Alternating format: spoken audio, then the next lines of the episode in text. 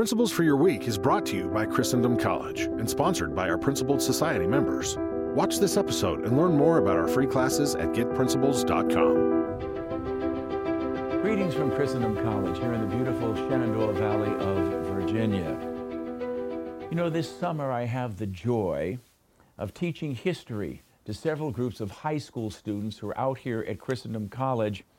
And uh, it's part of our Best Week Ever program that we do every summer. I'm doing a course entitled The Foundations of the Roman Papacy and Its Impact on History.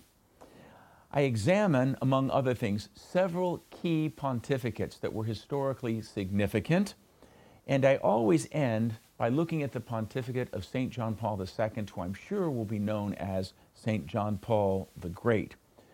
It's important to mention him because most of these high schoolers now, virtually all of them, because of their age, have no living memory of St. John Paul II. Despite a 27 year pontificate, time marches on.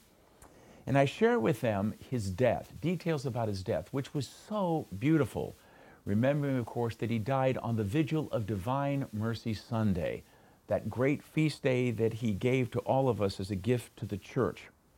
Recall that at the end of his life, he was unable to speak.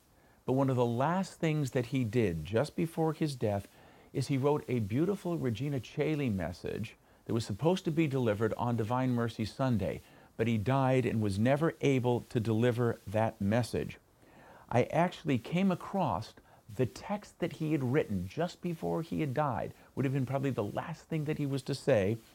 And so I end up reading this passage, this last Regina Caeli message to our students, and they find it very, very moving.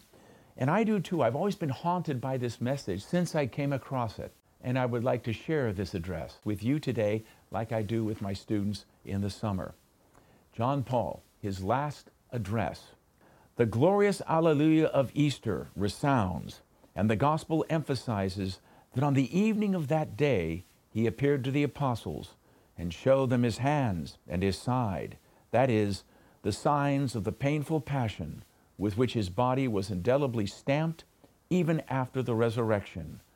Those glorious wounds, which he allowed doubting Thomas to touch eight days later, reveal the mercy of God, who so loved the world that he gave his own Son.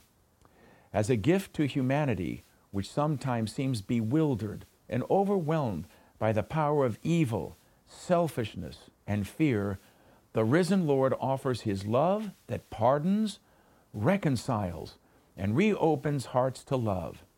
It is a love that converts hearts and gives peace. How much the world needs to understand and accept divine mercy. Lord, who reveal the Father's love by your death and resurrection, we believe in you and confidently repeat to you today Jesus, I trust in you. Have mercy upon us and upon the whole world. Let us contemplate with Mary's eyes the immense mystery of this merciful love that flows from the heart of Christ. With her help, we will be able to understand the true meaning of Easter joy that is based on this certainty the one whom the Virgin bore in her womb, who suffered and died for us, is truly risen. Alleluia. It is the great thing to have this dead man speak to us once again because he is now living joyfully in the presence of the Lord. St. John Paul II, pray for us.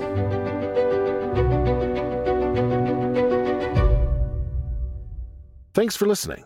Amidst a culture that attacks our faith and heritage, Principles and Christendom College help Catholics to know, live, and share their Catholic faith. Together, we can spread the light of truth to help renew the church, the family, and the culture. Support this and other free and faithful Catholic content at getprinciples.com/support.